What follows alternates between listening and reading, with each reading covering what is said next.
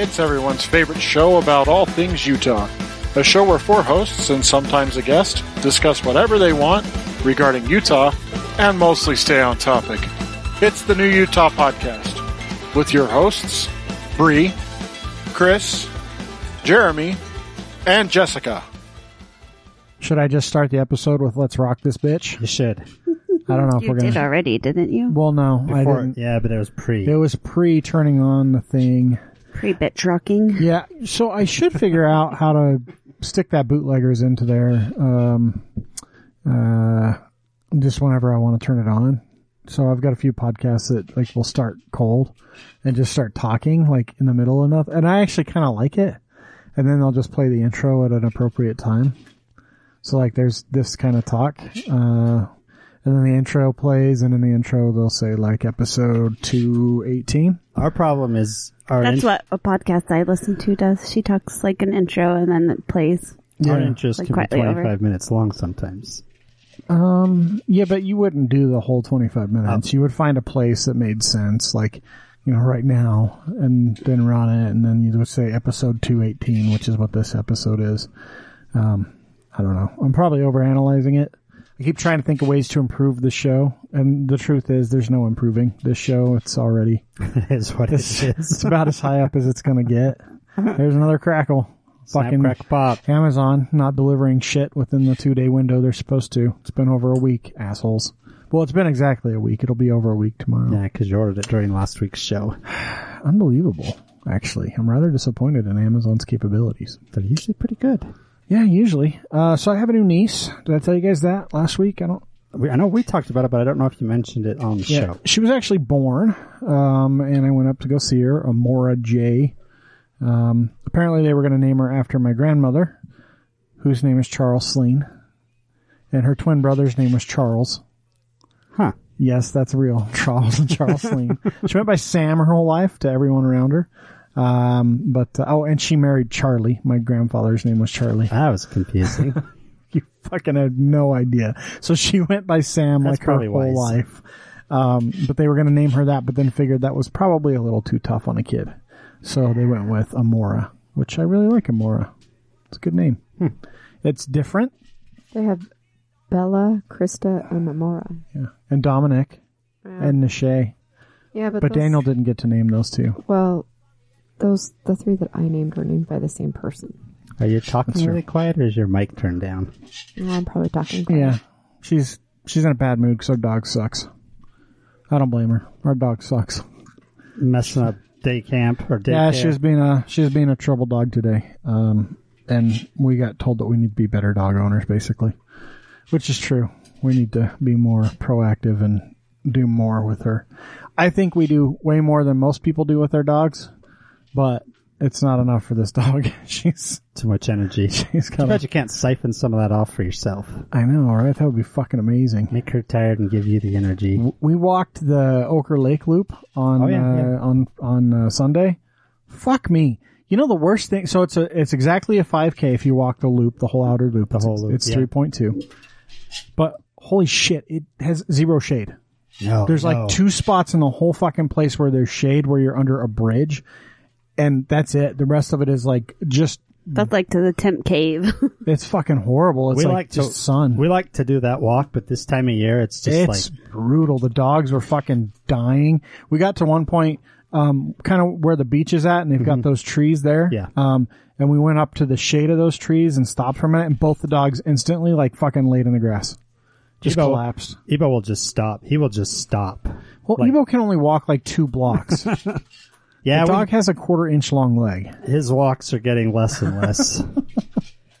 Poor old man. Yeah, he's pretty old, and he has very short. He even for a dachshund, he has really short legs. He does. He looks like a seal. Yeah, my mom has a wiener, uh, uh, some kind of mutt wiener named Peanut. Peanut wiener. Yeah, she's cute. she's cute. She's very timid though. Um, but anyway, Smaller than Ebo or about the same size? uh, no, small, small, small. like smaller than Rocky. Oh, no, so like, she's not.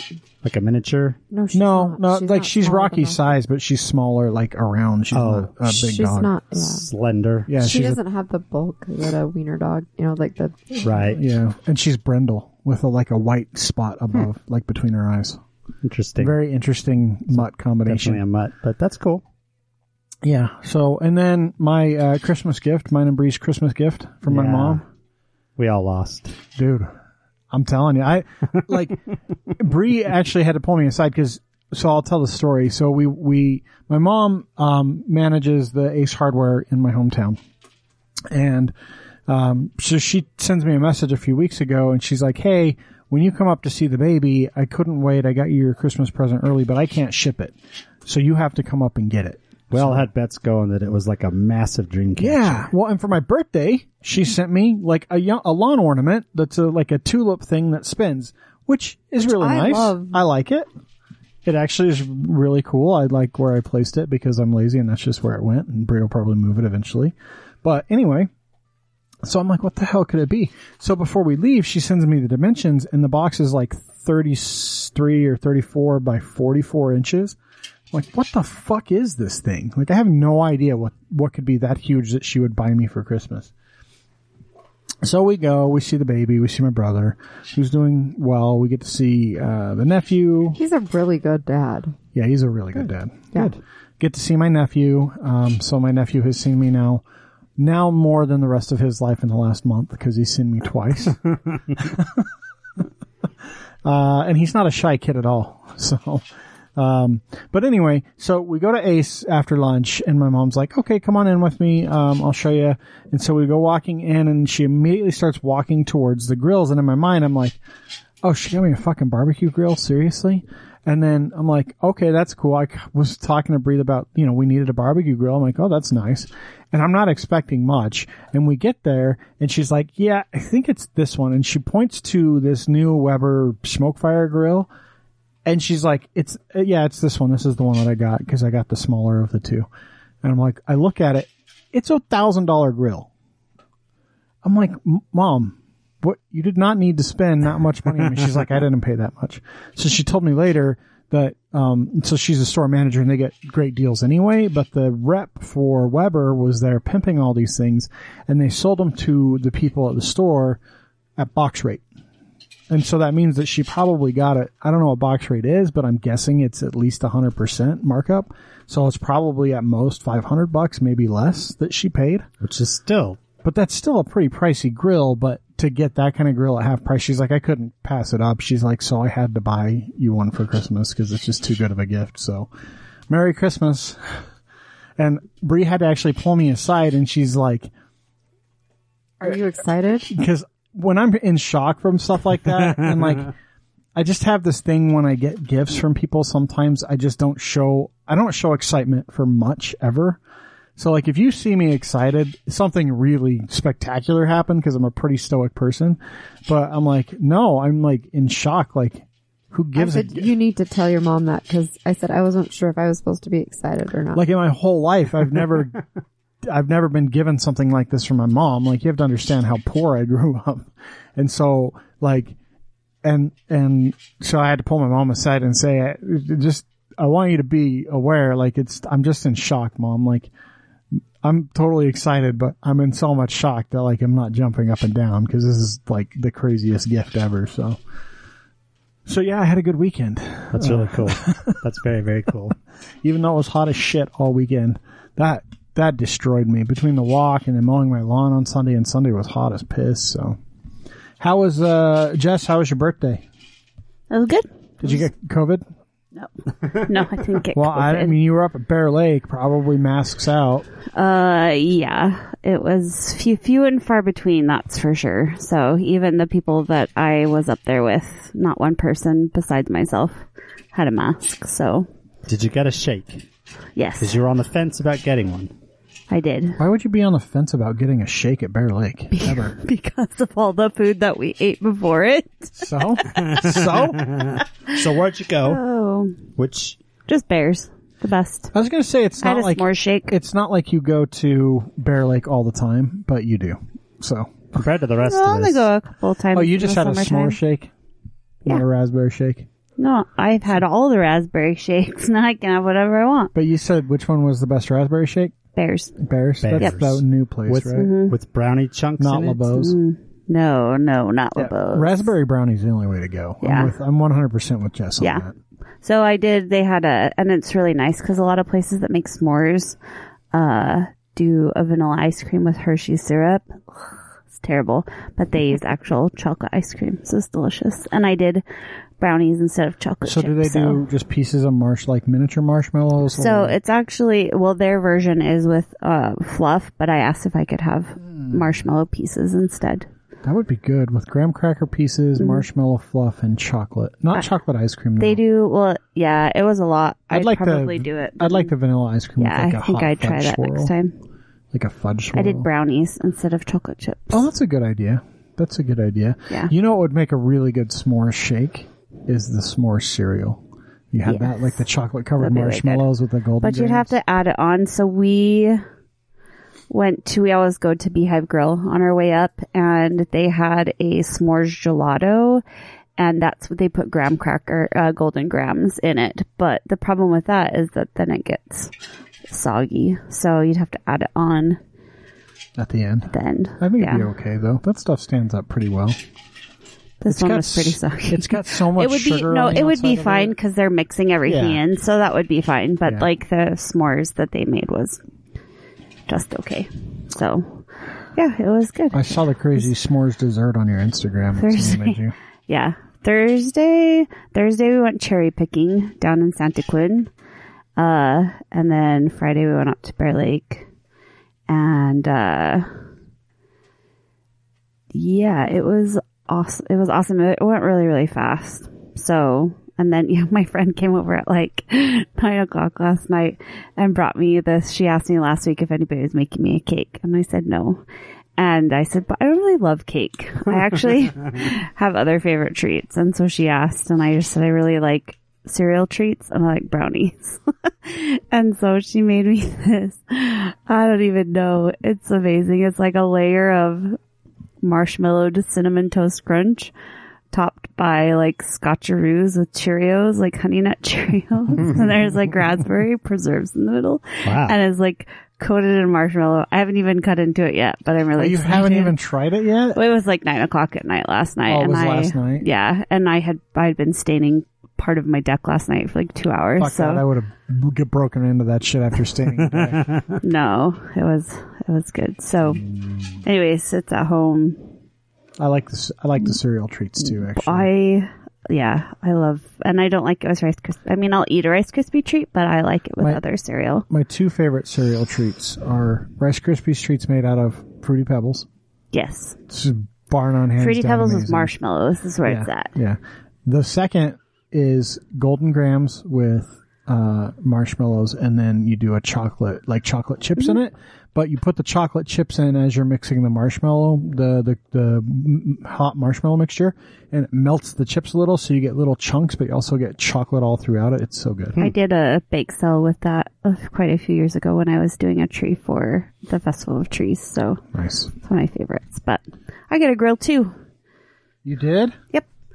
Yep. I've been I've been How- debating. is it another like small tabletop thing? well, or- that's what I was looking at. So we got pretty. F- we only have one little tiny section left on the deck flooring to put down, um, and then to add part of the floor to the old deck.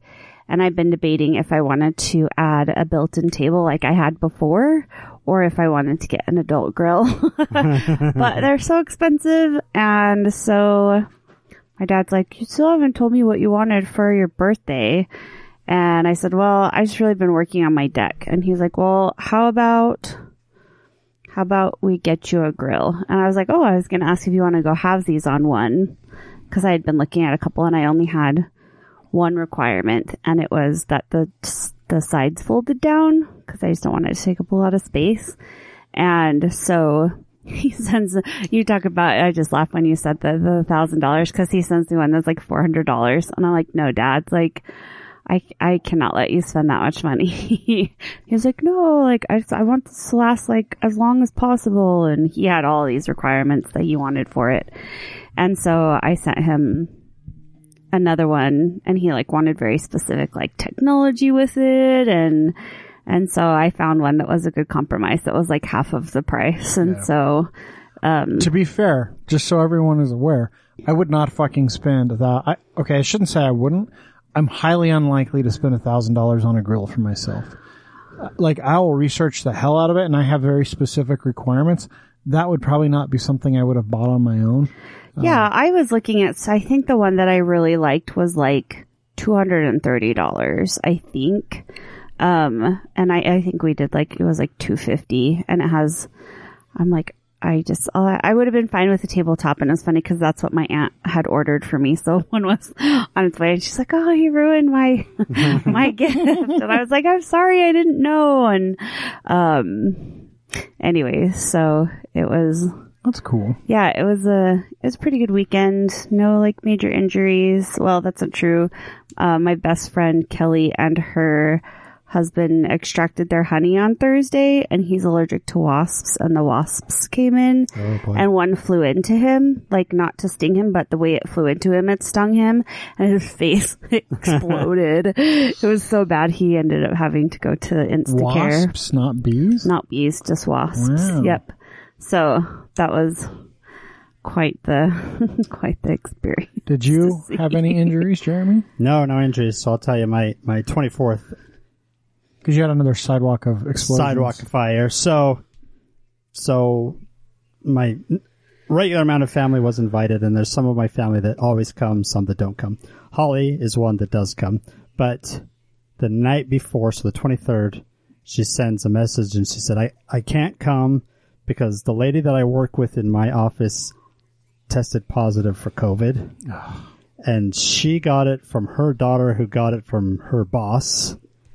Um, but Highly transmittable. but um, this coworker of hers just found out, and she said so because Holly works for uh, IHC medical billing. She She has to get tested, and she she has to quarantine. yeah for everything. So she's like, so I've I've got to go get tested. Uh, obviously, I can't be there tomorrow, and I've got to quarantine until the test comes back. So, so unfortunately, she wasn't able to come. But I'll get back to her in a second. Um, so so normally my street, my little cul-de-sac, does quite a few. I mean, we do ours, and then usually a couple of our our other neighbors do ours. So it's pretty pretty loud, pretty That's how our neighborhood is. I don't do any because I hate fireworks nowadays. So, so we go out, we start doing ours. Nobody else comes out. Nobody else comes out. We do all of ours. We get done. We clean up, and I'm like, that's really weird that nobody else did them. But eh, maybe because they all did them for the fourth. So as we're getting cleaned up and start to go in, um, the new neighborhood behind me starts lighting up like Vietnam. Of course they do. They got lots of money, dude. And I look out and I see my neighbors over there. So they all got the invite to go to the new neighbors, But you guys didn't. but we didn't. Wow. wow. Did you start launching fireworks at their houses? I would. Direction. I'm just worried like that they're gonna melt my pool or something. That something because these were big. These were like shaking the Like mortar shells. like probably. mortar shells, Yeah. like like shaking pictures on the wall. Kind of like I had to. I had to dose the dogs up again. I'd already given them some melatonins, and they were pretty good during ours. But these were intense.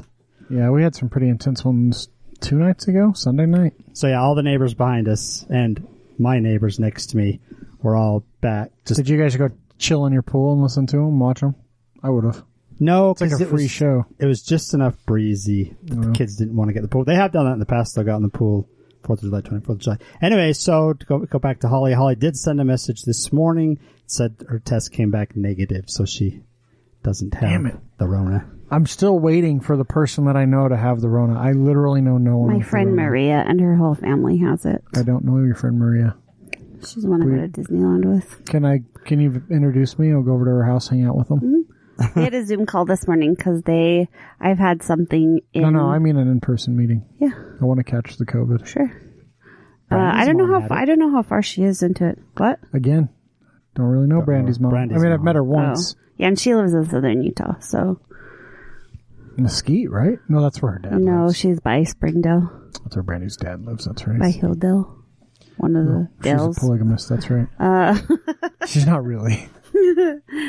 I was going. Oh, I know quite a few people. Yeah, I don't know anyone that's got the COVIDs. I take that back. There was one person that works with us that had the COVIDs. Oh yeah, and they were in really bad shape. yeah, But she's I've she's had- recovered, Two coworkers. and I don't know her. So I just know she works for us, but I have no idea who she is. But that's it. I don't know anyone personally, like that I actually know that's got the COVID. So, and we're not necessarily super careful people. We're socially responsible, but fuck, I've since COVID started, I've been getting together with my buddies to play D and D in person, and we all are of the same ilk. Like we don't give a shit. We had one one That's week. not true. It's not that you don't give a shit. well, we're all we're all very open. Like, hey, Sean's getting tested for her sixth time, guys. like, that's a normal conversation. We did have one week where Sean th- thought he A was different Sean. uh, Sean Levesque thought he was exposed and his wife was exposed, like the whole family. So we all decided to t- take the week off because they didn't know for sure. Turns out they were fine and not a, and, and negative, but you know, we were all disappointed once again. so, uh, events maybe? Are there any events? I mean, you wrote one. It's Nick Passy's birthday today. Woohoo! Happy birthday, Nick! Hey, Nick. Previously, because he won't hear this today. You won't.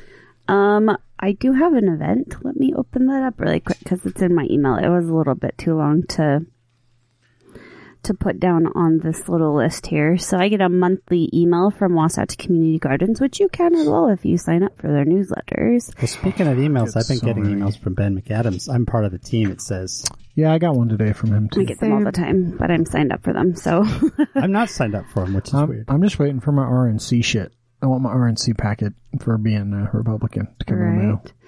Welcome to the team. Ugh, I keep getting I keep getting letters from Donald Trump, so I sent the last one back, return to sender. That's awesome. our, our summer music died. Just Yeah. Um, okay, so Wasatch Community Gardens has launched a virtual urban garden and farm tour. Uh, so they normally do that to, like, not a virtual one, to uh, generate energy, raise awareness, and share ideas about urban gardening uh, in Salt Lake. And since they were all canceled, um, they partnered with PBS Utah's Modern Gardener to bring you some of the most interesting, creative, and inspiring backyards, urban homesteads, and community gardens the Salt Lake Valley has to offer.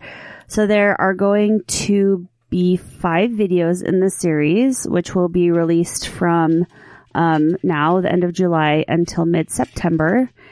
And um, it'll have co-hosts uh, Lizzie Brossow from Modern Gardener and Mary Beth uh, Janerick from Wasatch Community Gardens, and they Is she will the one that we had on the show? no. Um, and so they'll give tours of particular aspects of each of the garden spaces and discuss how they illustrate um, best practices for the area that they're in. Um, and then it says in additional in in addition, several other local gardeners uh, have produced selfie tours of their urban farms, and uh, I just I just thought that was a really cool. So you can follow them on Facebook and Instagram, and then they'll post uh, the virtual tours on those channels. But I thought that was really cool that they're doing that. That is cool. It's a good thing that they didn't have my garden on this year. Because remember when we interviewed the person last year? Yeah. We were talking about my garden, and she said, "Oh, I want your garden to be part of it." It's a good thing she didn't, because my bees are dead, and my garden looks like crap this year. So Yeah, my garden looks shitty too. my zucchini that we've planted four times is still no bigger than the day I planted it. Well, mine are huge, and my squash plants are big, but there's no squash for my yellow squash. My pumpkins are starting to grow, and then my acorn squash a little bit. But that's it. Lots of lots of blossoms on my yellow squash too, but no squash growing Usually yet. by now you got zucchini coming out your ears. I've got three zucchini that I've pulled, and I've got two more on the vine growing. No cucumbers, but those plants are really starting to come in now. yeah, same thing. No, Half- cu- the plants are finally taken off, but still no cucumbers. Half my potatoes are already dead. But they just mm-hmm. die. Yeah, the tops do. just die. So there's potatoes, down potatoes are fine. Yeah, until until we hit frost. Until the frost goes down four or five inches. yeah, potatoes are fine. I'm not worried about them. I'm just gonna leave them on the ground for now. So we just eat 'em. pull them as we Yeah, that's what I'll do. as we use them, so that we don't have too many, so they don't go bad. But we'll take a bucket out there and pick a bucket worth. Mm-hmm. Yeah, that's what that's what I did last year. That's what I'll continue to do this year. Since I planted them early enough, there's a whole bunch that are dead. There's others that are are still kicking, but there's so it looks like half my garden's empty because all the potatoes have gone. Um, and then I've got uh, um, a section of just weeds where there were supposed to be parsnips. It's all weeds now, uh, and then that's it. Like the pepper plants are growing and there's little peppers on them, but they're not big enough that the peppers are going to grow very big. Like I've got jalapenos that are like a quarter inch long right now. My tomatoes are barely bigger than when I planted them, as far as the plants. And there's Nobody cares about tomatoes. like That's true. three or four like pea-sized tomatoes, That's not a pea. That's like a marble. It's like a cherry tomato. tiny, tiny. Yeah. Uh, I don't know what it is. This this year's just been crappy from the garden. Yeah. Well, how's your corn? Do you have corn? Oh, corn's doing good. It's probably six feet It's tall. got a shitload of chicken shit on it. oh yeah.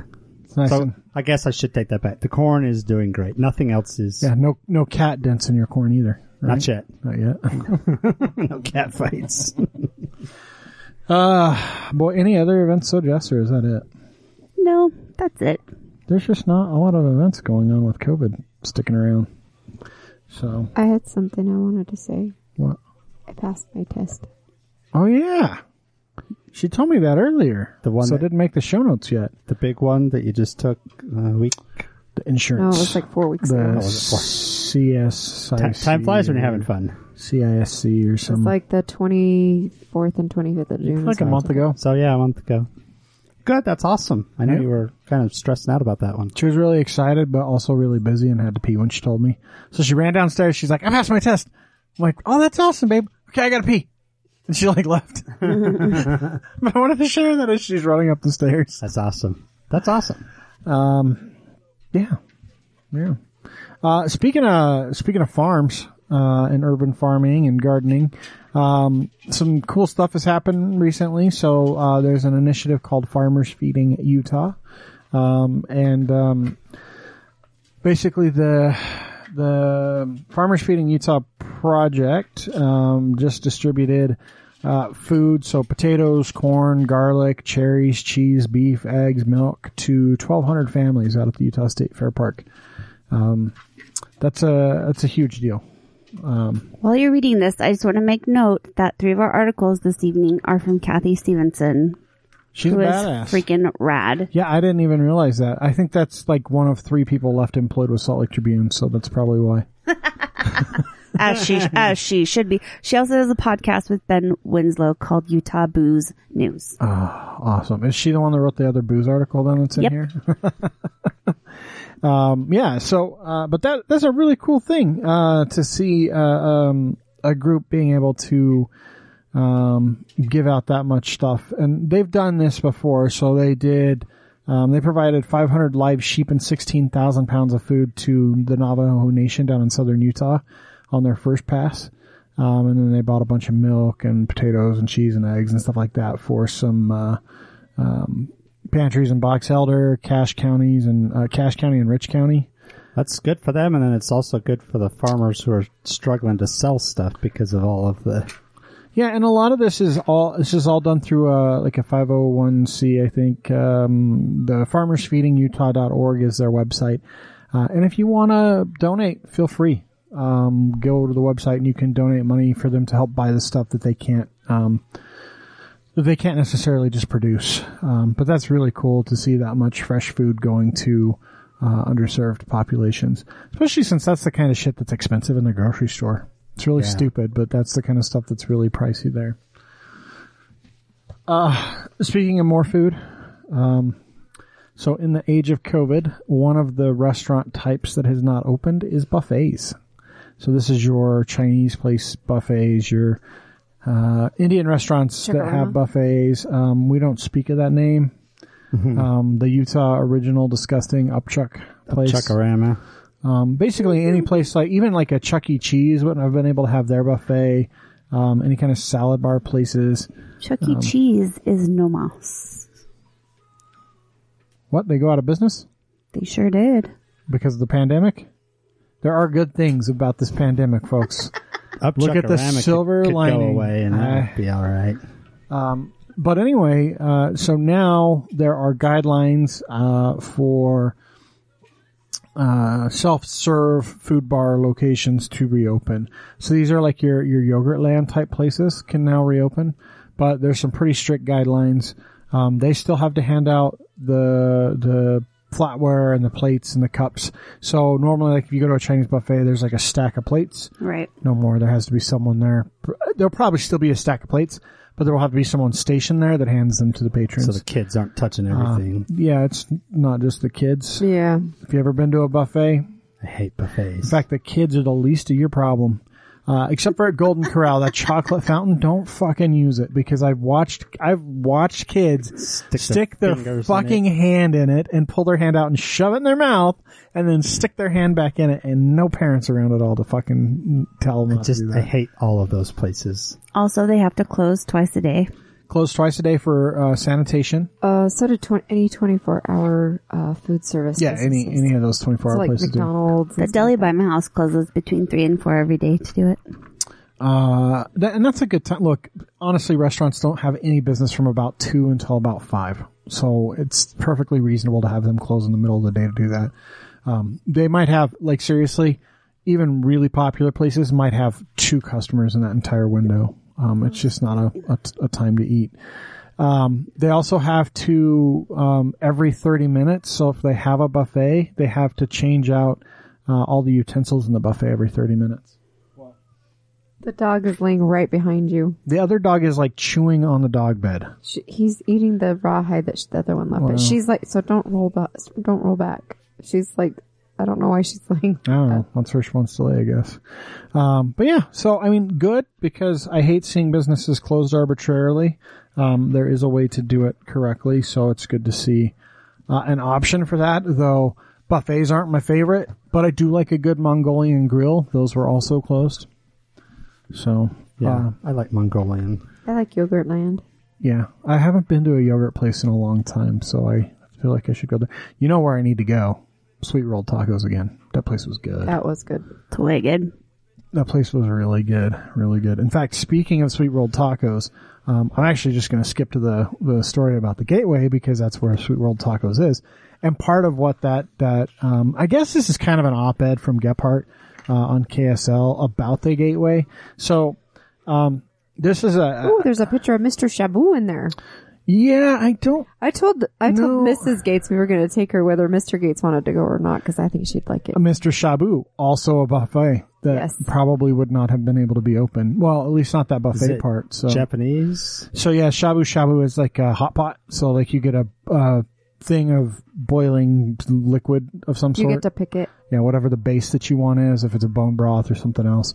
Uh, and then they have a, a a cold bar where you can go up and get salad stuff, and then get stuff to put in your hot pot, Meats like and fish balls noodles and, and- lobster balls, and dude, All I- the balls. there was a way to. I did not understand what a fish ball was. Uh, and then when we went there and there were fish balls, I was like, I'm gonna get a couple of these and fucking try them and see what all the talk is. Cause at the Chinese place, at the supermarket, there's like fucking, like a whole giant freezer case thing dedicated to fucking balls of different kinds of seafood. And they're pretty damn good actually. So what do they do? Like take the meat? and- Uh, so think You like, do it. like a crab ball, like think of like imitation crab Right. and Oh, they just the wrap ball. it Sorry, I thought you were still talking about shabu. No. so, but shabu shabu, then they bring you out whatever you want to go in it. Um, and it's like, Well, they bring you out your most of your most of your meat. yeah, mostly your meats. Um, and you, it's all you can eat and you just order whatever you want. So if you want, you know, some prime rib or, and it's all like super thin sliced meat. And then that you Tonkatsu has a shabu shabu next door to Then it. you Same put- company. Put it in Oh, the nice. boiling stuff and it cooks, and so you can cook oh, it for as long as you, you want. And you take it out and you eat it. And you put other things in there, noodles and veggies and whatever. Interesting. And I think take it out mostly it's it. probably fine if they space it because every patron has their own bowl of boiling shit. So it's, But it's still going up there and stuff. But yeah, the cold it. the cold bar would uh, definitely be a, a thing that they would. So that that's good for a place like that. But they're in the gateway, uh, and so Gephardt wrote this about the gateway, and, and the tagline actually is what really reads the best, and that's the gateway innovates as malls across America take a financial beating. So one of the things that's happened with COVID is retail in general has has really taken a shot because most of them closed for a long period of time, um, and basically brick and mortar stores have not been able to recover. Um, people, while they are going out, they're not spending as much, and they're certainly not going out as much, and they're mostly buying online. And so, um, a lot of experts now are saying that malls themselves, um, they're so retailers are looking to close probably 25,000 stores this year. Most of those will be in malls. Um, they think like over half, 55 to 60 percent, and a third of America's malls are going to disappear by the next year, meaning they'll just shut down. They won't be able to keep enough tenants to, to stay open. It's also said that, that they're predicting a third of all malls in general Yeah. will Yeah. disappear by next year. because they just they're not going to be able to stay open. They were already struggling in in large part just due to the changes of online shopping behavior. Like, I mean, when we were kids, you'd go to the mall and just walk around, and there's just thousands of people in the mall walking around and buying shit from stores. And now you go to the mall, and even like the day after Thanksgiving sale, like there's not that many fucking people there. Like, there's a couple of exceptions, like Bath and Body Works. But that's Yeah, but L Brands actually announced today that they're cutting, I don't remember what percentage of their corporate uh, workforce. Their numbers, their financials are still good, but Oh yeah, they're even cutting back because they're looking at a at a tough year, yeah. uh, and that's I mean that's just the the reality of it. But in the midst of all that, the gateway because they started this tra- this transition. We started talking about it a couple of years ago when it, when it kind of started to happen and they got the new ownership. Um, they've started to change how they operate, so they've made themselves more of an entertainment type of district. So there's still there's still some stores there, but they've let most of those leases expire, and what they're inviting in are entertainment type experiences. So and artists and things. they've got VR places, they've got this rolled sweet taco, like unique food places. Well, they have the the new Hall Pass, which is like a there's a bunch of different restaurants. It's a, like a like a high end like a- food court, yeah. like you would get at like the the wharf in the in Boston or. Um, but I- you know that's not done so hot, I don't think, with COVID's because Yeah, I've- both times I've been down there because we, my best friend had her birthday party at Medici, um, and there there was quite a few people inside the thing. inside and outside. That's yeah, yeah, that's t- well, and that's the other thing. They have all I mean that not quite a few, like not more Yeah. than should have been, but like there were people patronizing. It was like elbow to elbow when I went there last before COVID. Like it was really busy. That's how we ended up at Shabu Shabu because we went into the the thing and we're like, eh, we don't want to eat here. We and we talked about going there anyway. so let's just go to Shabu Shabu, and it was great. it was good. Um, and uh, but th- they're doing, but that was the thing. That's like we had tacos too. yeah, and we just said we just said that day, let's go to the gateway and find something to eat because there's so many different places there, uh, and you have like Dave and Buster's is there in the gateway. Um, so you have the the the There's a pizza planetarium. place too. Yeah, there's there's a pizza The place. and Wise Guys is there now. Yeah, Wise Guys is, is is on the corner there. So they've they've really done a big deal to draw more people in with with experiences and not just a retail place. And I think they've done a really good job Well, I think it helped that they're kind of an outdoor mall, so it, I think it was an easier transition than some of our, the tra- more traditional malls that we have throughout the state. Yeah, I'm gonna have to ask you to speak up a little, my dear. I don't have enough energy. like I was super super stoked all day, and my dog ruined it. So And now she's just I have a- sleeping. all now I have a headache, and Uh, so not all the crazy happens in Kearns. I have proof, guys. Uh-huh. Should we? I didn't know if we wanted to talk about the plane crash. I think we should mention it. There was a plane crash. Really not the cool. the woman that was that lived in the house, she died today. Yeah. So a plane crashed. Um, there were six people on board the plane. Three of them died on scene. Like literally just after takeoff. They Um, didn't they didn't even make it a block, I don't think. So from airport two, um, so like 90th and 36th, Taking they, off south, or are they taking off north? they were going No, they south. were going south. taking off south. yeah, they're about- south it's about is, 10 south minutes is from that way. Stop so- saying south and pointing north, please. I get turned around. You're like, are they taking off south? And I'm like, yes, south, the other direction you're pointing. No one can, no one can see where you were pointing, by the way. So But it just bugs Chris. Yeah. Um, but anyway, so three people died on scene. Um, the 72 year old lady that owned the house, uh, died today. Um, it happened Sunday afternoon. Uh, the house was obliterated. It like landed right on the house and in the house's backyard. I mean, it's lucky that it didn't land on more houses and damage more things. Three three people did come away from the crash alive. One of them walked away, which is the twelve-year-old girl. that's fucking unbelievable. Yeah. But that was sad. That was not what I. I just wanted to mention that. Um, And what- then the yeah, it was just it was just kind of a weird weekend for that because we had the higher magnitude uh, oh yeah, aftershock, aftershock. and then we had the plane crash, and then I don't there- know this weird then thing. there was this guy in South Jordan. This wasn't this today. Uh, no, it happened this- on Friday. Yeah, this Yeah. happened on It was Friday. a weird week. It was just this weird, bizarro weekend. So on Friday, um, a bunch of people in South Jordan got asked to evacuate their homes. And there was a SWAT standoff with a dude that was barricaded in his house, actively firing his gun at SWAT members, uh, on like two different sides of his house, basically, at their armored vehicle and at the officers. Well, it started because he had been sending threats to the manager at the Culvers. That's Yeah. right there. because Culver's was treating him poorly. and then, and then he was carrying a rifle around openly like an AR. And so Didn't they give him a good? What are they call over there? The cement things. They- yeah, they probably gave him a bad cement mixer, a bad concrete. That's what they call Con- concrete. That's the Cement. You know what a cement mixer is, actually? I'm going to order that uh, from now on A when I go. cement, there, there's a there's a drink called a cement mixer, and is the most fucked up thing to do to someone that's a new drinker or does not know how things work chemically. But you say it's a cement mixer, it's a shot you have to do. So you take a shot of Irish cream, like Bailey's, and then you squirt lemon juice in your mouth, and you go curdles it. and like shake up, close your mouth and shake it up, and that's the shot. And it, the lemon juice instantly curdles the Irish cream, and so there are chunks of curdled just Irish cream in your mouth, and all you can do is just swallow it because It's it's, so basically a gross. trick. anyway, It's not sorry, basically, I didn't. 100% a I fucked up didn't, thing to do to I didn't someone. mean to get him on that track. I just couldn't remember that they were called concrete. yeah, but instead maybe of that's what cement. happened. Maybe they put some lemon juice in his cement mixer. His concrete made it a cement mixer. anyway, he was not happy with them, but then he was like openly carrying a gun. And so they were talking to him and he became increasingly like, uh, um, Agitated. agitated and aggressive. And so finally they go to serve a search warrant on his house and like serve it with the SWAT team because they knew he was armed and he proved why they should have put a SWAT team there and started firing at them.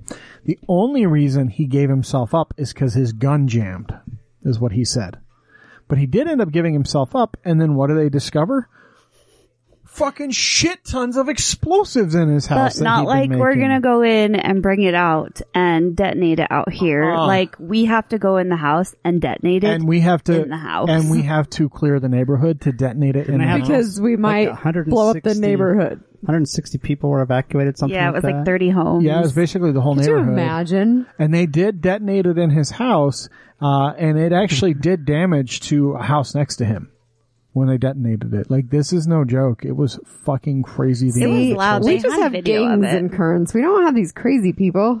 yeah, 168 residences, 30 businesses were evacuated, and they actually had to call in a bomb squad specialist in Virginia, I think, um, because they didn't know how to deal with this thing to learn how to safely detonate it. And safe is uh, safe in quotes because again, it fucked up his house and the house next to his. What a fucking psycho. Thanks, Culvers. Also worth noting, middle-aged white guy. you know who I never hear about having fucking hundreds of gallons of explosive in their basement? Middle-aged black guys. Any people of color at all. It's always white dudes. It's always like middle-aged. Like this dude was 42 Because if years you old. piss off, usually if you piss off a person of color, they just tell you, and then they get over it and they move they move along. Like they're pretty honest. But white people like we like to seethe and like hold it close to our chests. And Was it his house or was it his mom's basement? No, I'm pretty sure it was his house. so I just read this. While a West Valley City SWAT armored vehicle containing eight SWAT operators was approaching the front of the residence, it came under heavy fire and was hit with numerous bullets out the front door of the house. A probable cause statement says. On the west side of the residence, a South Jordan armed SWAT vehicle. So this is two different SWAT vehicles, West Valley and West Jordan, or in South Jordan, uh, approached the home and it also took several bullets from a rifle. so like, the dude's fucking crazy. I, I am just blown away, and I'm just saying, at least it's not in Kearns. Also, I think the people of Kearns would not be able to ex, ex, um, uh, be able to afford such things. So, Chris's mom, she, she and I, I, I don't have a good, good concept of this, but apparently, just people outside of Utah think that Salt Lake is like every everywhere. Um, but anytime she hears anything, she's just always worried about us because she lives in such a small town that nothing happens. To be like, fair, she's like, I read about it. I'm like, that sounds really close to Chris's house. I'm like, that's because it is pretty close to my sometimes, house. but it, it never happens on this side. Like, like, Like- the other day, we were gone for the whole day and we had our garage door open and To be fair, that dude was was closer to Jeremy's house, I think, actually. that one, Yeah. this guy was. This That's dude- by that's over by Costco. Yeah, yeah. so that's like mm, ten minutes away from you. yeah, I think it's, It's just probably. on 104th. I drive my one of my appointments. I always have this over there. I was like, oh, I know that area. I actually drove by it today. And last but not least, to round out a normal news segment, which I don't think we've done in a long time, uh, Utah has set an official record in the last year with our booze sales. Uh, we have now topped half a billion dollars in liquor sales in a year. Is that Folks, just here in Utah, or is that any U- Utah-based, like anywhere? the state reached 500.32 million in fiscal year 2019-2020. Um, that is preliminary numbers for annual sales of wine, beer, and spirits. So in Utah, we sold half a billion dollars worth of booze. And supposedly a lot of that money goes to education. What, where is it going? Um, I think a lot is probably not exactly true. Well, and some of that that's administrative. Well, and keep in mind our markup's what, like 80% roughly across the board. I mean, it's a little different depending on what it is. So that's still like 250, 200 to 300 million dollars in profit, not including the taxes, by the way. That's just the actual revenue from the sales. So good money that the state's making on liquor. Um, so, and it's been rising steadily over the last Well, several fewer years. bottles are being sold. The average bottle price shot up by more than a dollar. Huh, Wonder Well- how that happened. Also, what they're saying is during the COVIDs, people haven't been buying the cheap stuff. People have been Shit, no. spending more on the good stuff. well, and they've been. I think they've been going to the liquor store more because they can't go to bars and here's stuff to drink. here's a few reasons why I think. One, when you buy the cheap you buy the cheap stuff when you're having lots of people over, because or it's a lot cheaper. of people. Chris doesn't do this, but a lot of people will buy less expensive liquors if they're making like flu food drinks where they're going to be putting like mixers and stuff in them. But I say that's bullshit because if you're gonna fucking make a drink, you Which should is- make it with good Which is stuff. why, as Jeremy, has, if you've ever had one of Chris's drinks, they always taste yeah, really they're good. good. Well, it's like um, I love Josh to death, but uh, he makes uh, like whiskey sours, and he always uses like really shitty whiskey. I'm like, I don't want to drink that. That doesn't taste good. yeah, He's like, bottom shelf plastic bottle. Yeah, but he's like, well, you're just mixing in like sweet and sour mix. I'm like, yeah, I know. And so now you're taking a sweet and sour mix, which isn't great to begin with because you're just buying the bottled sweet and sour mix, and then you're mixing it with shitty whiskey. Nothing about that is appetizing to me. Nothing about that is good. So use better liquor next time. like, Chris does fun stuff though, because like we kind of have a group where we're kind of like half and half drinkers and not drink non-drinkers, and so sometimes if we're having something fun, like when we've gotten some liquors from from Nevada or something, mm-hmm. he'll he'll figure out a way to make something that's similarly themed drinks. for the non-drinkers. Which is kind of fun, or like the year that we did like the pie and beer, and I did like a root beer pie for like the people that didn't want to drink. Yeah. Anyway, so I don't know. It's just buying quality. Just Yeah, I also I think the COVID's is a big part of it. I also think um so think about the lower wage workers, so they were getting a six hundred dollar uh, a month stipend on top of their unemployment benefits, which for some of them was more than they were making while employed. Um, for a good chunk of them, and there was a reason for that, which was the government actually in, in doing the six hundred dollar stipend did not want people actively out looking for work. That was the whole point. They wanted people to be able to be comfortable enough to stay home, not actively seek out employment so that they're not spreading the COVIDs. And so maybe they had a little bit extra money to spend, but also it was just a trend. So last year was just under 480 million that we spent and we've been growing by six to seven percent over the last several years, uh, every year. So, a part of that is population growth. We grew a ton in yeah, population that's part of it. and a lot of and that population growth is not babies. That population growth is people from states that drink. So Well, you look at Silicon Slopes area. That that area is exploding. yeah, and not as Mormon as the rest of Utah County Yeah. because it's a lot of transplants. Um, there are plenty of Mormon transplants, but man, the missionaries in in Utah got to be busy with all these new people. Uh, speaking of Utah missionaries, um, we're going to be uh, doing our famous person. Um, so there was one other story from last week. Do we want to talk about the Bonneville thing? Shoreline Trail. I just thought it was interesting to mention that they're going to extend it because it's something that we use all the time, and you can enter it from bunches of different places, and you can make it different every single time and walk as long as you want or as short as you want. And Yeah, it's basically a trail that runs the whole Wasatch Range from the old Lake Bonneville, and so it's just the along the edge of the mountain range where Lake Bonneville used to sit. I think with a lot of a lot of people are outdoors these days because there's just not as much to do. I think it's a good thing to to be working on those trails and making them more accessible. And Oh yeah, for sure, absolutely, absolutely. So it is uh, the last episode of the month, um, being at Jan January, fuck, being uh, July twenty eighth uh, of uh, this year, twenty twenty. sure. this year uh, in DC 2020 um, during COVID 2020. Um, and uh, it's our famous Utahn uh, episode. Um, so I was saying, speaking of missionaries, um, our uh, famous person or, or famous Utahn this week is uh, the Marriotts, specifically J.W. Marriott. Uh, and his his We basically could have done a Marriott every month for the year. um, you know, there's not that many Marriotts. Uh, I, I was surprised. The Eccles, of course, not the Ogden Eccles, No. but the other Eccles. Um, the, the Ogden Eccles were not, they just were not good Eccles. Uh, but the other Eccles, uh, we, we definitely could have.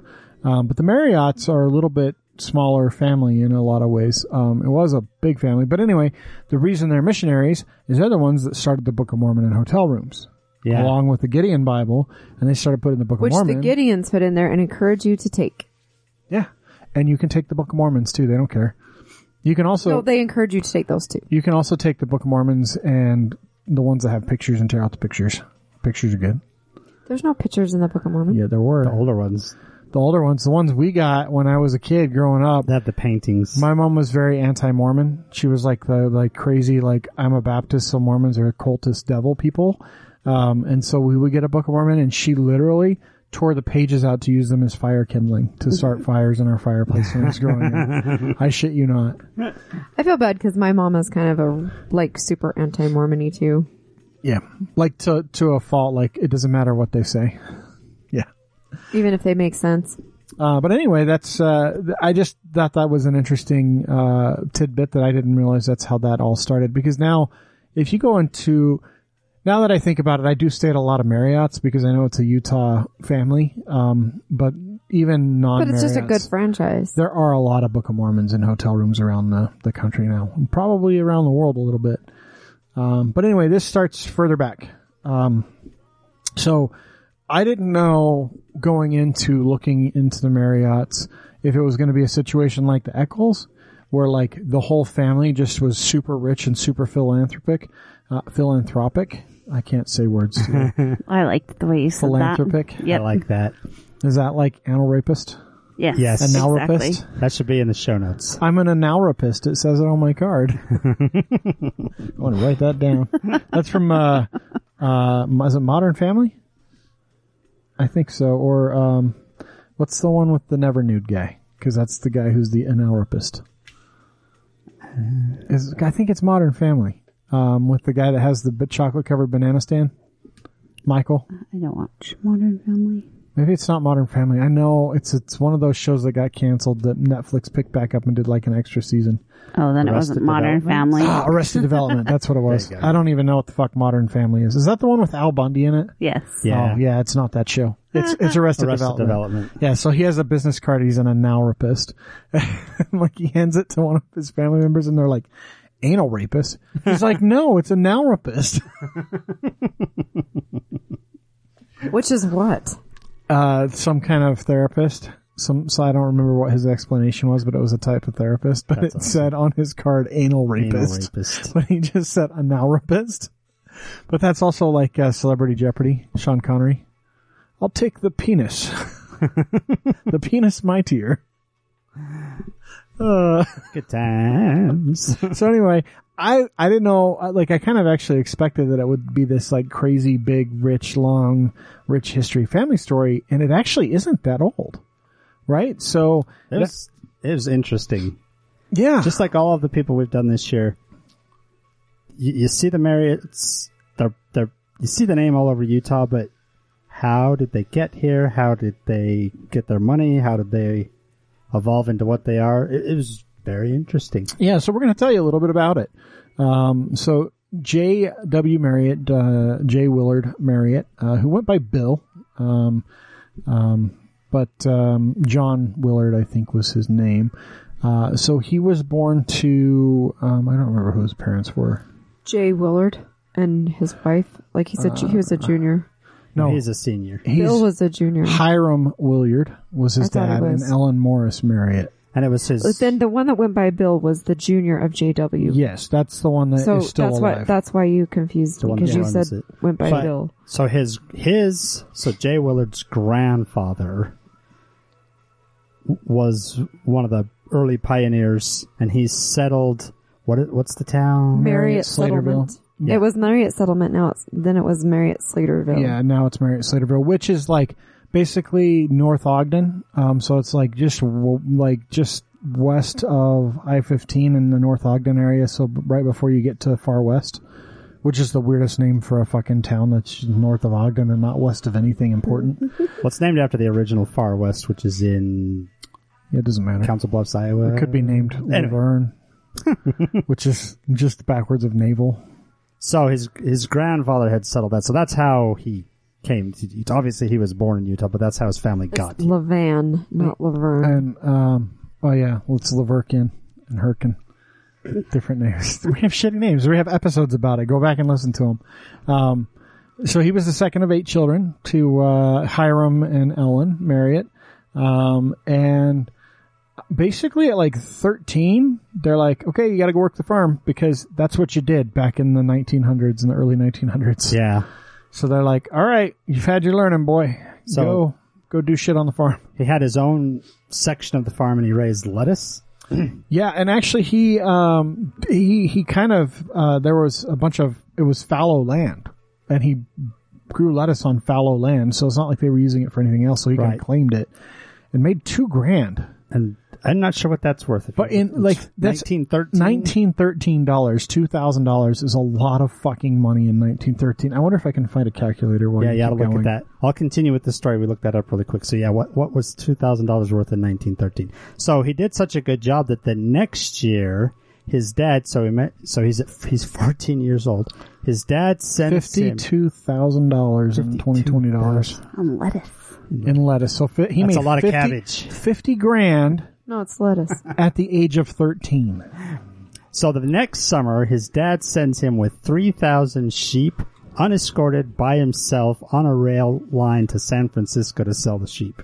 Which is kind of fucking crazy. Okay, son, you did good with the lettuce. Go by yourself. Uh, like, this isn't like, this is still like the ni- early 1900s. This it's is not, still like The people wild, will wild west. cattle rustle you. yeah. yeah, this is like train robberies are still fucking happening. Not as frequently as the 1800s, but it's not unheard of. It's probably a good thing his neighbor was the Browning guy who developed the gun, because that would have been about the same time frame and about the same neighborhood. Anyway, so yeah, so the next year, his dad sends him to San Francisco by himself with three thousand sheep. Yeah, it's, uh, so, I mean, he's, he's doing entrepreneurial things. That's like just older than Jonathan. yeah, Here, take three thousand sheep by yourself. Get on a train. times were Well, different. it is a yeah, totally different But day. I want you to get on a train, which is a few days away, go to San Francisco and sell these sheep and get good money for them and bring back good money at 14. I want you to go talk to all these fucking adults at 14 years old and bring back money for these 3,000 sheep. Don't return home with Sheeps. no, with no fucking magic beans, boy. right? and three thousand sheep by yourself. yeah. Uh, he probably had some dogs to Maybe. help move them around. I saw aerial video of sheep herding and with dogs. That was really cool. to see dogs actually herd like a full flock of sheep. It was really cool to watch from an aerial cam. Anyway, So yeah, so then at 19, he did what every good Mormon does. goes on a mission to New England. Uh, New England being like the Boston area Yeah. of the country, in case you're unfamiliar with it. And that. on his way back in the summer of 1921, he stops in Washington D.C. And this is kind of what starts it all. At during his, it doesn't really say. I would assume a couple days there. He wandered around, went to the monument, the Lincoln Memorial. he did what you do in DC, which is go visit all the stuff. and he commented that it was blistering heat. It was That has so hot. Let me tell you, it's been a hundred years since he did that because it's almost a hundred years from then. Uh, it's still fucking miserable in DC in the summer. It is so goddamn hot and humid there. That's so humid. It fucking blows. It is like jogging past 8 a.m. is the worst. Like even wa- Clothes just won't dry. yeah, even walking the National Monument is fucking brutal in the summer. So he notices some some people with their little carts, their little vendor carts, Yeah, selling little push carts, selling lemonades, selling different things like that, popsicles, soda pop. ice creams, and he notices that within minutes their little carts are cleaned out. Yeah, they just like they just like show up on the National Mall and boom, they're empty. about as fast as they can pawn it. So on his way back to Utah, he's thinking about that, and th- that's what that's what plants the seed. But he, uh, so he goes, gets back to Utah. He goes to school. So he goes to Weber College, which is now Weber State University. Uh, and he was the student body president there. He got an associate's degree, um, from the U, right? The University of Utah well, yeah, he, well he got a, so I think he got his, his associates at, at Weaver. Weber. And then, But then he transferred to the U and, And got his where- Yeah, bachelor's. his bachelor's from the U of U. um, and then, um, uh, he was actually a few, um, few credits short, I think. And, uh, they, uh, the president of Weber gave them to him. Yeah, So helped um, him. of helped him get across the line with some of the stuff he was doing. So he graduates from high, or he graduates from college, and he's thinking to himself, you know what? Those those little stands in D.C. I think I can do something with that. So, So, he, this is still like pre Great Depression because this is like 1927. 1927. So he gets a franchise from A and W Root Beer. Because his cousin had one. Oh, that's right. That's right. His cousin Yeah. had one. He moves to Washington D.C. and he opens a nine-stool root beer stand uh, with his business partner Hugh Colton. and it is so popular. So he goes, he opens it up, then he goes back to Utah, marries this chick that he's probably been in love with the whole time. Um, probably wrote her on his mission. Uh, He said he was, he was only there for two weeks, so, he's, So, he opens yeah. his little root beer stand. then goes back to Utah. So again, this is like 1930. So like going back to Utah is not hopping on a plane. It's not hopping on a plane. And, it's riding a train for several days across country.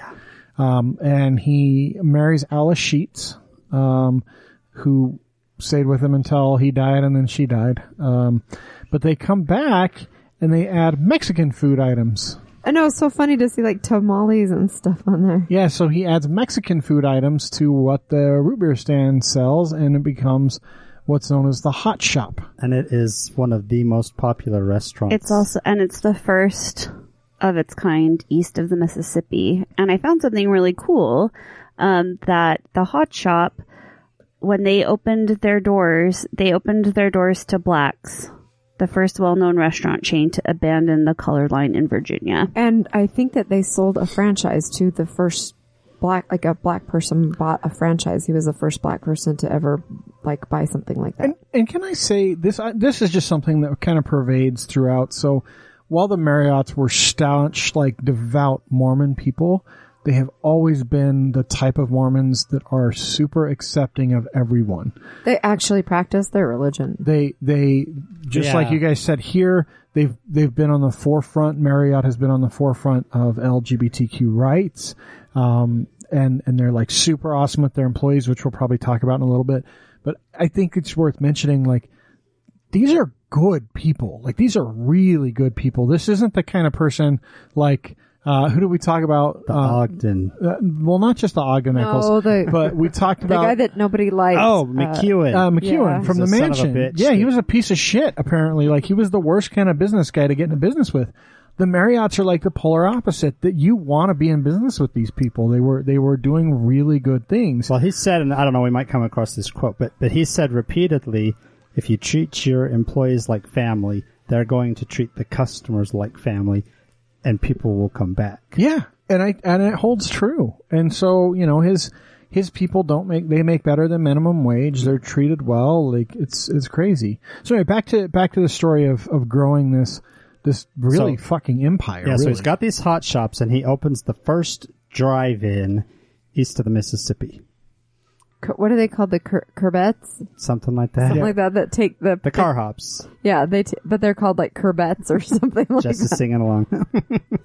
We've lost Jess to the radio. and then, so then World War II, World War II happens. and Um, he gets uh, he starts doing food service management in all the government and defense buildings. cover, yeah, So, like the U.S. Treasury, things like that, where they have a food service need, they're bringing in Marriott to do that work. So he's doing all this heavy lifting of of cafes and stuff like that. So then, um, mid fifties is when he gets the idea to start a hotel, and he gets uh, the idea from the Pentagon. The Pentagon um, approaches him and says, "We've got all of these people coming in and out all over the world, but there's really no place to stay. So we're looking for someone who's willing to put a hotel close to the Pentagon." And so that was kind of what got him started was uh, being approached by the government. So he builds his very first hotel, which actually it was technically a motel because it was a And that was in like 57, right? 57 Twin Bridges Motor Hotel in Arlington, Virginia. And this was this was right before Eisenhower's inauguration, and and at this point, J.W. Marriott was actually. ta- I mean, he was talking to presidential candidates about their Right. bids and stuff like that. well, and so he was um, he was friends with Mitt Romney's, Yeah, they're, the Family. Romneys and the Marriotts are very close family friends. and in fact, Mitt Romney's first name is is actually he's named Will. after J.W. Yeah, Yeah. he's he's named after uh, after John Marriott. He goes by Mitt. So so anyway, so he 'Cause that's better. Well, I mean, look at his fucking kids' names. He's clearly got something wrong in the brain. So he Tag. then he then uh, starts the Big Boy Tad Family Ramen. Restaurant, which I didn't know they I didn't know that they s- started the Big Boy. No, they That's- bought the Big Boy. Oh, did they buy restaurants. out They, the- but yeah, they bought out Big Boy and they They bought, bought out out so much. Roy stuff. Rogers. Yeah, Roy, Family Roy Restaurant. Rogers and, and and Big Boy and the so I actually uh, going back to the hotel chain. So right after the hotel started, this is when his oldest son Bill, uh, which is his namesake, so it's it's JW Junior, JW the yeah JW Junior. Um, he's he's come back from the Navy, like post World War II, I'm assuming, um, and he he's come back and he's like, "Hey, Dad, I want to be part of the business." Um, and um, there was an article in CNN Business sometime. When was this? Was like years ago, I think. Like like late seventies. like three or four years ago, CNN did this article. oh, oh, oh. Um, and and uh, Bill Marriott says um, he gives this quote. He said, "I just come come on board from the Navy, and my father said to me, well, the whole uh, uh, I just come on board from the Navy. Um, this is written shitty. Anyway, he was saying to his dad, "Hey." I want a job, basically. I want to work for the family, and he had just come back from the Navy, and his dad said, Hey, "Well, did he just come back from the Navy? yeah, thanks, Dick. Um, I'm trying to read something and it's written really poorly, so it's not my fault. Um, but his dad says, well, the hotel's not doing well. And he said, well, why don't you let me run it? And he goes, his dad goes, JW goes, you don't know anything about running hotels. And he said, well, neither does anyone else around here. so, so he let him do it. He let him run it. And, um, And he did a good job. he turned that into so when you think Marriott now uh, think? in 2020, you don't think about restaurants, even though that's still a huge part of their portfolio. You think about their hotel properties. And so Bill Marriott has really turned that into a massive thing. And he's like, we didn't know what we were doing. And the hotel that he was doing was in DC, uh, at the 14th Street Bridge. Um, um, it's basically right now by the Reagan National Airport, like right between the airport and the Pentagon there. Um, and at the time it was nine dollars for a hotel room and a dollar for every extra person in the car. And he said the best thing for us was when a family of four or five pulled in. We got an extra four or five bucks. but like um, that was just it's just the when his oldest son because there's there's some bad blood in that family right now. Uh, over the last couple of years with with some of the kids. Uh, That was a and- pretty rough article to read. yeah, there, there, there's some, there's some fucking nasty, uh, like when you think of like the, the Mormon judgmental stuff, some of that comes into play in current times, but, uh, JW himself is, is basically growing this empire at this point. So one of the things I found very interesting that I didn't realize is he then, so late sixties, he gets into airline in-flight food service. Yeah, he's the one that created it. And it not, It's pretty amazing. Yeah, he, he, So- he makes a deal with, uh, he which, approached like three different airlines. I want to say one of them I'd never heard of it, but then it was like United and something else. He approached them because what it was is one of his little hot shops, which was next to the airport. People were coming there first, getting their food to take on the plane. Mm-hmm. So he approaches the, the airlines and said, Hey, people are already buying our food to take on our plane. What about us providing food on the plane. meal services? We'll cook it. We'll prepare it. We'll bring it. It'll You just up. have to serve it. All you have to do is serve it. And they liked the idea and It still does. It still happens today, and To they were day. they were the restaurant catering company for the airlines for a long time. I did not, that was one thing I didn't realize. And I, I, I really didn't realize before doing this research how into the, the food service that they were. Yeah, I mean they did. So they they ran food services for all sorts of defense contractors, businesses, schools, colleges, like everything. They they did food services for major like sporting and event venues. Like they did a lot of food service stuff. Um, and and through all of this, JW always was a hands-on kind of guy. He would that a lot of his um, managers and stuff would say you never knew when he was gonna. It doesn't matter where you were at because he had to, he had said at one point, "I'm gonna be at every location that that we own at least twice a year." Yeah. And so and you never knew when he would show up, and he would show up and he would do the white glove dust look like in the kitchens, make sure that they're clean, like, Check the equipment, the stoves, the check the pantries, make sure stuff's in order. Yeah. Yeah, everything. One of my favorite things, I think it was like 81 or something, and somebody had asked like how he sleeps at night, and he was like, just like a baby. Every couple hours I wake up crying. That's the best. It's true because I don't know where that, that uh. terminology came from because babies don't really sleep that great. That's funny. No. Yeah, I mean this and this he uh he had quote he said this too about employees. Um and this was uh this was in a videotape segment, but he said in establishing the culture of the company there was a lot of attention and tender loving care paid to the hourly workers. When they were sick, he went to see them. When they were in trouble, he got them out of trouble. He created family loyalty. Like he he took care of his people. Um and that's that's uh It's not something you see. no, it's it's it's very very few and far between, especially as companies grow and get as large as as Marriott has. Um, you know, he he stepped down long ago from running the family business. Um, Bill uh, took over um, as CEO uh, for a long time. But he's not even the one that runs it now. No, It's just Sorenson is the last name. yeah, because. Bill's quite old now. He's he's currently the executive chairman and the chairman of the board, but he's not the CEO. Um, uh, Richard Marriott, who is one of Bill's brothers, another one of the sons, um, had spun off and created Host Hotels and Resorts. Um, And there's a really cool, this is, it's interesting when we're doing a lot of these, they're old articles. And this one was last year from the Deseret News that was talking about, um, Dick Marriott and his return to Marriott Slaterville and just how they have maintained the small town, um, like it's still 70% agriculture. Um, there's 1700 residents. They don't have property tax in their town. The town's incorporation was paid off almost immediately um, when they filed for so it. awesome. Yeah, so it's really, really quite awesome. And he, I mean, as of this article last year, he's been working on a book to talk about the family's uh, legacy. And uh, at the end of the article, it had talked about how people would write um, Mr. Marriott and ask, like, how, you know, how, how did you, what's your secret to success? And, uh, Dick said he wrote letters back to them for a while. Then he got tired of doing it and simply wrote work and pray at the bottom of the page and sent the letter back. So that was the two foundations of the family was work and pray. So it's pretty, I, I'll post this article, uh, on our website because it's really awesome to read about how that town has maintained, uh, its integrity from, you know, 160 years ago. So I'm curious where this lawsuit's at because the lawsuit that I was reading about, I think, was in like 2017.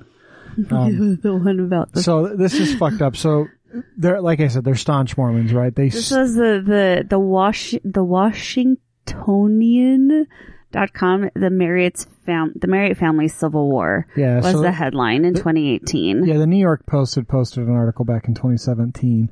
Um, but basically, so John Marriott III, so this is the eldest son of Bill, who is the eldest son of JW.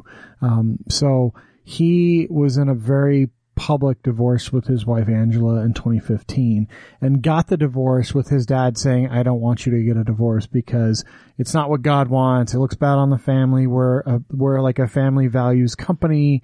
You getting a divorce doesn't look good. Um, and after that happened, um, his dad, uh, by, at least by John's account, uh, Bill Marriott and his uncle Richard, who are, um, the, the overseers of the trust that John was left by his grandparents. That's a $2.8 billion trust. So it's no small amount of money. Um, but he's got this trust and they basically cut him completely out.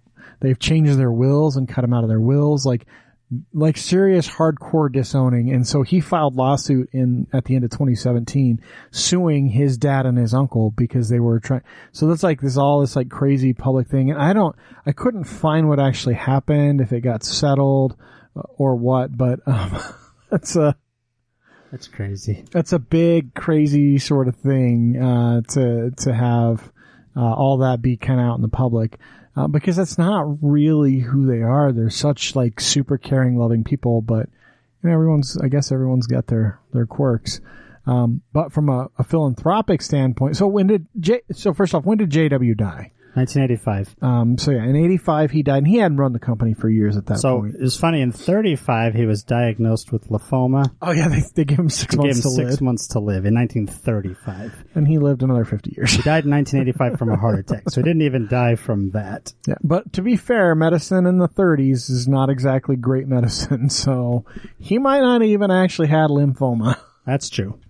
so some of the things, so, so to kind of bring it back to Utah, the family's done a lot for Utah. They've donated a lot of money to uh, the University of Utah, Weber State, BYU. So such things as the Marriott School of Business, Named after JW, uh, the Marriott Center, Center. in in uh, BYU, which is their basketball arena. the Marriott Library at the University of Utah, the Marriott Allied Health Building at, Weber, State. And not all of those were named just because of donations. Some of them were named just because of the name, right? Right. Although I'm pretty sure they probably all had some donations uh, left with them. But like I said, the Gideon Bible, uh, not the Gideon Bible, but the Book of Mormon was something that they started doing.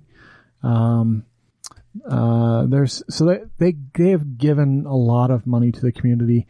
They've also been very politically active. Like we said, they're big families of the Romney campaign of the Romneys in general. They donated over a million dollars to Romney's campaign when he ran for president. Yeah, so each, and actually, um, Richard and Bill both donated like three quarters of a million to a PAC. So like one and a half million dollars combined to a PAC, uh, for, for Mitt Romney to support that, uh, that campaign. Um, so, and actually they asked at one point because, um, JW had always been so politically active kind of behind the scenes. They asked him at one point why he never ran for president. And he said, uh, or maybe it was Bill. It was one or the other. Maybe it was Bill. Um, and he just said, cause Bill's like 80 something years old now. Like he's a pretty old dude. Uh, and he said, well, I just, um, you know, it, it was never, uh, something I really wanted to do. I was having fun doing what I was doing all the time. So I didn't really ever think that that was for me. Um, the, the current, um, head of the Marriott family, Bill, um, he's he's actually said quite a bit politically recently, um, uh, especially about uh, the the Trump campaign and stuff. So he said um, this was like um, a couple years ago. Uh, he said, "It's very unfortunate. I think you don't get anything by fighting. You have to get things done in a in business as well as in government through collaboration, through working together, working with a team. That's not happening until it starts happening. I don't think anything's going to happen." Um, and he said that uh, President Trump should make a greater effort to reach across the aisle. He said, get uh, Senator Schumer in the White House, have lunch with him, go to a football game with him, play golf with him, do something with him, start working with the other side of the aisle a little bit, make some friends over there. So, uh, oh, and it was him that said it never really appealed to him to to run for president. But he's very he's very vocal politically, so clearly he thinks that um, what's going on now is just terrible in terms of the divide which is really cool because he didn't say the Democrats suck or the Republicans suck. He said they need to learn to work together, which Yeah, is a which is, is a really true. good. It's absolutely true, and it's a it's interesting to hear, you know, someone that's you know been around the block a few times say something like that. So, but yeah, another interesting family. Um, And they have many uh, philanthropic organizations, um, not just the um, J. Willard stuff, yeah. Marriott Foundation. Um, a couple of other family members have them where they provide grants for uh, community stewardship, for medical research, for education. Um, it looks like the one for uh, JW is mostly in is in DC, but there are a couple others from the brothers that are more local. Yeah, and and they are. I mean, keep in mind the businesses all started out in D.C., but they're about as Utah as Utah gets. He came back to marry a girl after starting a business in D.C., um, and they have tons of properties all over the world now. It is a. like like big five star hotel type. It's yeah. It's Well, they- and they have um uh, uh in the Blue Ridge Mountains. They have this really awesome farm that you can go stay on.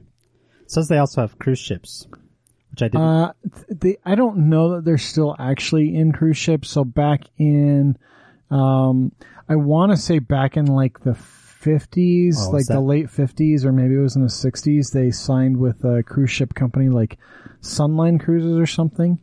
Um, um, let me go see if I can find what I was reading before about it. were they supplying food for them? In Was- 72, they partnered with Sunline and became the first lodging company to enter the cruise business. So they straight up partnered with a cruise Oh, ship gotcha. Uh, because it's, it's just a fucking hotel on the water. That's Right. all a cruise is. Um, so, but, uh, I, just to kind of give you an idea of where this happened is they were, um, you know, creating all these hotels, um, in the 50s and 60s and 70s. It wasn't until the 80s that I think that hotel empire really kind of exploded. Um, so in 83 is when Courtyard was created, and the whole idea behind Courtyard was to totally be lodging for business travelers. That is crazy. That has been around for that long. Courtyard? Yeah, I mean, that's 40 years almost. Almost. Like, like 35 ish. Um, but that's when Courtyard started, and then they started spinning stuff off of there. So the Fairfield was like, they were the pioneers in extended stay stuff. So they had bought Fairfield, and then they bought Residence Inn from some other company, and that's when they said, okay, let's make this extended stay thing a real thing. And so they created extended stay properties that were not shitholes. Um, I like Residence Inn. Oh, I love them. I, lo- in fact, of all the ones to stay in, like I like courtyards and all, but courtyards don't give me free breakfast. but that's also something that you'll notice with every Marriott property. There's always some kind of food and almost always a restaurant on site, and it makes so much more sense to me now why. Um, When Cassidy's friend had the fire, the the insurance actually put them up in a residence inn. They Yeah. had like two different rooms with a, so they could have like a kitchen and Oh, stuff. that's right. In '95, they bought Ritz Carlton uh, and got all their properties. Uh, they they um, They bought the Sheratons too, didn't they? Yeah, they bought the Sheratons. They've launched TownePlace, Spring Hill, um, all these different brands of hotels, uh, and they've also gotten into now. Um, I think it was in 2009. Um, they launched what they call their autograph collection. So they actually own the Cosmopolitan. Oh wow. And they they own something called the Moxy too. Yeah, so they own some like really high end custom hotels that don't necessarily have Marriott branding, but are Marriott hotels. Um, so yeah, uh, it's a really cool story. Lots of amazing stuff. Um, the mother, uh, Alice Sheets, Uh, spent most of her time. She was running the business right alongside him for a long time, doing bookkeeping. Yeah, bookkeeping. Um, and then branched out to be super philanthropic um, in life. And she lived. Fuck, she lived even later than he did. She was like 85 or 89 or She was a 92, Oh, no. yeah, she just barely died not that long ago, right? Uh, 20 years ago. Was it really? Yeah, 2000. But like 15 years after him, like she lived a long time. yeah. So that's the Marriott. I, I was again. I'm always uh, I go into these things not knowing a lot about them and feel super awesome. She was learn so vice chairman of the RNC from Uh, 65 yeah, to yeah, yeah, 76. yeah, I remember reading that. and chairman for the Richard Nixon inaugural committee. That's pretty big stuff. So that's what I mean when I say the family was politically active, like very politically active family. It has been interesting this year to find out stuff about these people who, being in Utah, you hear of them, you hear of the Marriotts, you see Marriott stuff all over, but it is very interesting to actually do some research and find out. To learn about the people and what kind of businesses they run and Go from selling lettuce to one of the biggest hotel chains in the world. Yeah, that still blows my mind though. Fifty thousand dollars at thirteen on lettuce that he just decided to farm off shitty land. That's fantastic. That's awesome. That's really cool. Um, I think that's it for tonight. Uh, we're gonna keep it. Uh, I don't know however long this was. It's pretty short. Um, that that's just how it goes sometimes. But uh, uh, hopefully you liked what you heard. Um, you can always uh, find us on Twitter, Instagram, Facebook at TNU Podcast. Um, as long as Jeremy doesn't touch Twitter, that is. I haven't touched it. It's good. It's good. Um, uh, we're also at thenewutah.com is our website. It's a great place to go and find shit that we, talk about. Um, Jess posts really good uh, recap articles that uh, give links to a bunch of the stuff that we talk about. Um, but she also posts everyone's one things, um, uh, which a lot of them are hiking in the mountains these days. like I know. I think we need to Revamp the question. reevaluate our question. Yeah. and, and probably uh, address it. I still I, I like the original question. Maybe we should just go back to it. We let's do let's create a would you rather instead, Or would you rather and rather? pick two things each week. Yeah, two Utah things each week. Okay, we'll probably have I'll to do like we'll probably have to school some people on the would you rather's. It's easy. Would you rather this or would you rather Would that? you rather eat a pizza or have sex? Would Have you sex. rather eat pudding that tasted like poop or poop that tasted like pudding? Poop that tastes like pudding. Yeah. Why would you want to eat anything that tastes like poop? what the hell can? That's not even a good would These you are, rather. these are easy questions. These are like softballs. I'm not giving my guests softballs to hit. Why not? Would you uh, hotbox your wife for a thousand dollars That's Or- not a w- or. That's no. Yeah, it has to be Or not. or not? Yeah.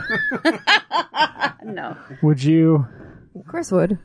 For a thousand dollars? You could handle it. I don't know. It's a thousand dollars. I'd give you half. I'd give you three fourths. 75, 80, 20. I want, I want, at, I want at least seventy-five percent. I'd do it. Give you eight hundred dollars. I'd take two hundred dollars just to fart and trap you in it.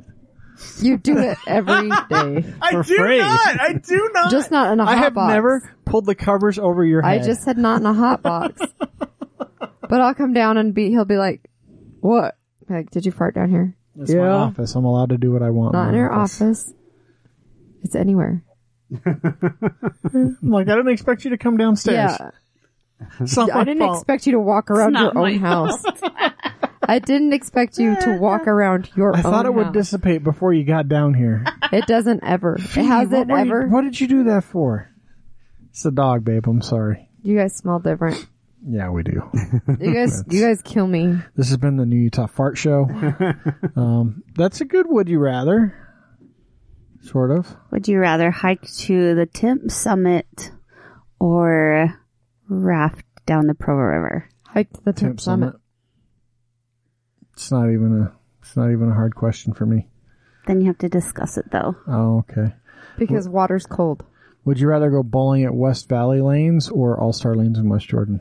All Star Lanes in West, West Jordan.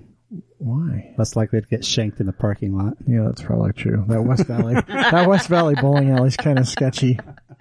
There's the Kearns one that's over by the liquor store. I don't My even know what parents that's used to called. bowl on a league there. It looks like it has like three bowling lanes in it.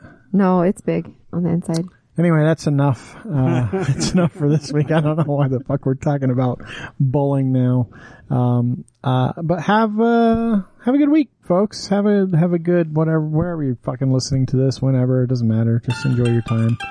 Um, don't get COVID.